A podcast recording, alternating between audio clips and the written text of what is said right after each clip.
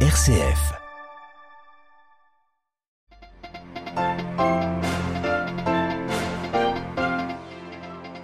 Journée diplomatique très riche ce jeudi à Bruxelles. Un sommet des pays de l'OTAN s'est tenu à la mi-journée, suivi d'un sommet du G7 en ce moment même. Les pays occidentaux qui ont tenu à réaffirmer leur soutien à l'Ukraine, lui promettant notamment de l'équipement contre de possibles attaques chimiques russes. Nous irons à Bruxelles dès le début de ce journal. Elle a une également le sommet mondial sur l'eau qui se poursuit à Dakar au Sénégal, un pays qui n'est pas épargné par les problèmes de sécheresse. Nous entendrons la conseillère économique, sociale et environnementale du Sénégal interrogée à Dakar par notre envoyé spécial. Radio Vatican, le journal Olivier Bonnel.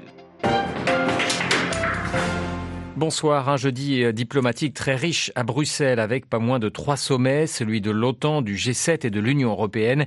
Des sommets sans surprise consacrés à la guerre en Ukraine. Un mois de conflit aujourd'hui. Les pays occidentaux ont souhaité réaffirmer leur unité et leur soutien à Kiev. Le président ukrainien Volodymyr Zelensky, qui s'est exprimé en vidéo devant les pays de l'Alliance Atlantique, a quant à lui demandé une aide militaire sans restriction à son pays. À Bruxelles, la correspondance de Pierre Benazet. Dans son message vidéo aux 30 chefs d'État et de gouvernement de l'OTAN, le président ukrainien a de nouveau accusé la Russie d'avoir utilisé des bombes au phosphore. Les pays de l'OTAN sont particulièrement préoccupés par les rumeurs d'armes chimiques et les menaces russes de dissuasion nucléaire. Parmi les décisions du sommet de l'OTAN, à la fois pour le renforcement de l'alliance et pour le soutien à l'Ukraine, il y aura un effort particulier pour les équipements de détection, de protection et de décontamination contre les attaques NBC, nucléaires, bactériologiques et chimiques, pour l'Ukraine et pour les troupes alliées. Jens Stoltenberg, secrétaire général de l'OTAN. La Russie essaye de créer une sorte de prétexte en accusant l'Ukraine, les États-Unis et les alliés de l'OTAN de se préparer à utiliser des armes chimiques et bactériologiques. Et nous avons vu par le passé que cette manière d'accuser les autres est en fait une manière d'obtenir un prétexte pour le faire eux-mêmes. Tout usage d'armes chimiques affecterait les Ukrainiens, mais il y a aussi le risque que ça ait un effet direct pour des personnes vivant dans des pays de l'OTAN, parce qu'on peut voir la contamination d'agents chimiques ou d'armes bactériologiques jusqu'à nos pays. Les Alliés ont en particulier acté la création de quatre nouveaux groupements tactiques face à la Russie, de manière à disposer en permanence et à long terme de troupes en alerte sur les territoires des pays de l'OTAN situés entre la mer Noire et la Baltique. Pierre Benazet, Bruxelles. RFI pour Radio Vatican. Oui, ce sommet de l'OTAN s'est donc suivi d'un sommet du G7 qui se poursuit en ce moment même. Les pays du G7 qui se disent prêts à prendre de nouvelles sanctions si nécessaire contre Moscou. Le G7, le G7 pardon, qui explique également n'avoir aucun grief contre le peuple russe, peut-on lire dans une déclaration. L'Assemblée générale de l'ONU vient-elle d'adopter une nouvelle résolution exigeant de la Russie un arrêt immédiat de la guerre en Ukraine? Une résolution adoptée à une écrasante majorité, 140 voix pour, 5 contre et 38 abstentions.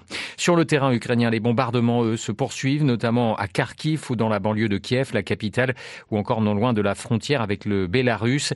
Cette guerre, on le sait, a provoqué un exode massif des Ukrainiens. L'UNICEF a donné aujourd'hui le chiffre de 4 millions et 300 000 enfants déplacés les Russes et les Ukrainiens qui ont par ailleurs procédé ce jeudi à des échanges de prisonniers, a annoncé Kiev. En échange de 10 occupants capturés, nous avons récupéré 10 de nos militaires, a écrit sur Facebook la vice-première ministre ukrainienne. Le président du comité international de la Croix-Rouge, le CICR, Peter Morer, est élu à Moscou aujourd'hui. Il s'est notamment entretenu avec le chef de la diplomatie russe, Sergei Lavrov, pour discuter de la, de la nécessité de protéger les civils dans le conflit en Ukraine. Et puis, vous, vous savez, on, en a déjà évidemment parlé sur notre antenne, que demain après-midi, le pape François prononcera à la fin de la liturgie de pénitence dans la basilique Saint-Pierre, euh, euh fête, en la fête de l'Annonciation, un acte de consécration de la Russie et de l'Ukraine au cœur immaculé de Marie. Une cérémonie que vous pourrez suivre en direct avec commentaires en français à partir de, de 17h. La prière de consécration est déjà consultable sur notre site vaticanews.va. Le gouvernement allemand se laisse, lui, la possibilité de suspendre la fermeture de certaines centrales à charbon pour remplacer le gaz russe, même si l'objectif de renoncer à cette énergie fossile à l'horizon 2030 demeure. C'est l'une des conséquences de la guerre en Ukraine, les prix du gaz atteignant des records en Europe. Dans l'actualité africaine, un double attentat fait au moins 48 morts hier soir en Somalie. Des attaques revendiquées par les islamistes Shebab qui sont intervenus quelques heures après une autre attaque menée contre l'aéroport de la capitale Mogadiscio. Les Shebab qui affirment avoir visé des hommes politiques qui concourent pour les élections en cours dans le pays.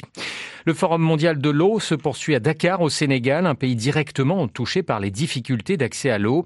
Dakar, la capitale, est régulièrement frappée par des pénuries d'eau courante. De nombreux villages isolés dans les campagnes n'ont pas du tout d'eau, d'accès à l'eau courante et potable. Dienaba Goudiabi est conseillère économique, sociale et environnementale au Sénégal. Dans certaines localités, la sécheresse fatigue les populations, mais aussi euh, le cas des forages et l'utilisation d'eau qui est difficile dans d'autres localités du pays pousse les mamans et nos petites sœurs à avoir beaucoup de soucis euh, pour quand même entreprendre dans le domaine du maraîchage, l'agriculture, mais aussi euh, pour celles qui sont à l'école, nos petites sœurs, qui peinent à trouver de l'eau à partir de 6 heures jusqu'à 7 heures du matin, des fois 8 heures avant d'aller à l'école. Dans certaines localités, ils ne disposent pas de robinet ni de forage, mais c'est des puits. Mais dans d'autres localités aussi, ce n'est pas des puits, mais ils ont d'autres méthodes aussi pour trouver de l'eau. Tout le monde doit jouer sa partition. Tout le monde doit y euh, mettre son grain de sel pour qu'on puisse quand même lutter pour avoir de l'eau. Des propos recueillis à Dakar par Bénédicte Mayaki.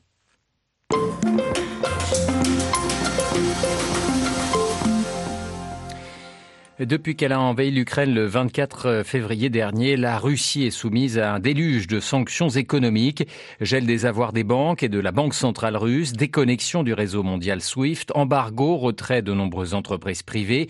La liste des mesures de rétorsion est longue. Elles viennent principalement de l'Union européenne, coordonnée avec les États-Unis et le Royaume-Uni, entre autres, même si la question d'un embargo européen total sur le gaz et le pétrole fait encore débat, avec des conséquences déjà au niveau mondial. Le produit intérieur brut russe pourrait chuter de 5 à 10% cette année selon certaines prévisions. Le gouvernement russe peut-il faire face à ces sanctions? L'éclairage de Renaud Foucard, il est enseignant en économie à l'université de Lancaster en Grande-Bretagne. Depuis les sanctions de Crimée, on a pu remarquer que le gouvernement russe, grâce au fait que c'est une économie quand très centralisée, ils ont la possibilité de faire ce qu'on appelle un bouclier, de protéger quelques entreprises qu'ils considèrent stratégiques. Donc ils considèrent que certaines grandes banques, certaines entreprises de la défense, ils vont leur donner plein de contrats publics, qui vont leur permettre d'avoir des ressources euh, supplémentaires du gouvernement. Donc tant qu'il restera assez pour protéger ces quelques entreprises stratégiques, tout le reste va continuer à s'effondrer. Donc l'économie russe en général ça devient un champ de ruines. Mais en termes des entreprises stratégiques qui permettent au gouvernement de continuer principalement à poursuivre la guerre, ça, on peut se dire qu'a priori, le gouvernement russe est capable de les soutenir, en tout cas, certainement plusieurs semaines, voire plusieurs mois. Tout dépendra aussi, évidemment, dans quelle mesure la Chine, l'Inde vont continuer à, à, soutenir, ou en tout cas ne vont pas complètement se désengager de leur soutien à l'économie russe. Et à quoi s'attendre sur le plan économique en fonction des scénarios sur le terrain en Ukraine? Alors, si la Russie devait arriver à trouver une porte de sortie, une forme d'accord international dans lequel les sanctions seraient levées, il y aurait quand même des conséquences de long terme négatives sur la Russie. C'est que tout le monde a commencé à se désengager de la dépendance aux hydrocarbures russes pour faire la transition énergétique. Donc, par exemple, on voit que l'Allemagne a signé un accord de long terme avec les Émirats arabes unis. Mais s'il y a une forme d'accord de paix, on peut se dire que bon, peut-être des sanctions seraient levées et ça irait relativement mieux.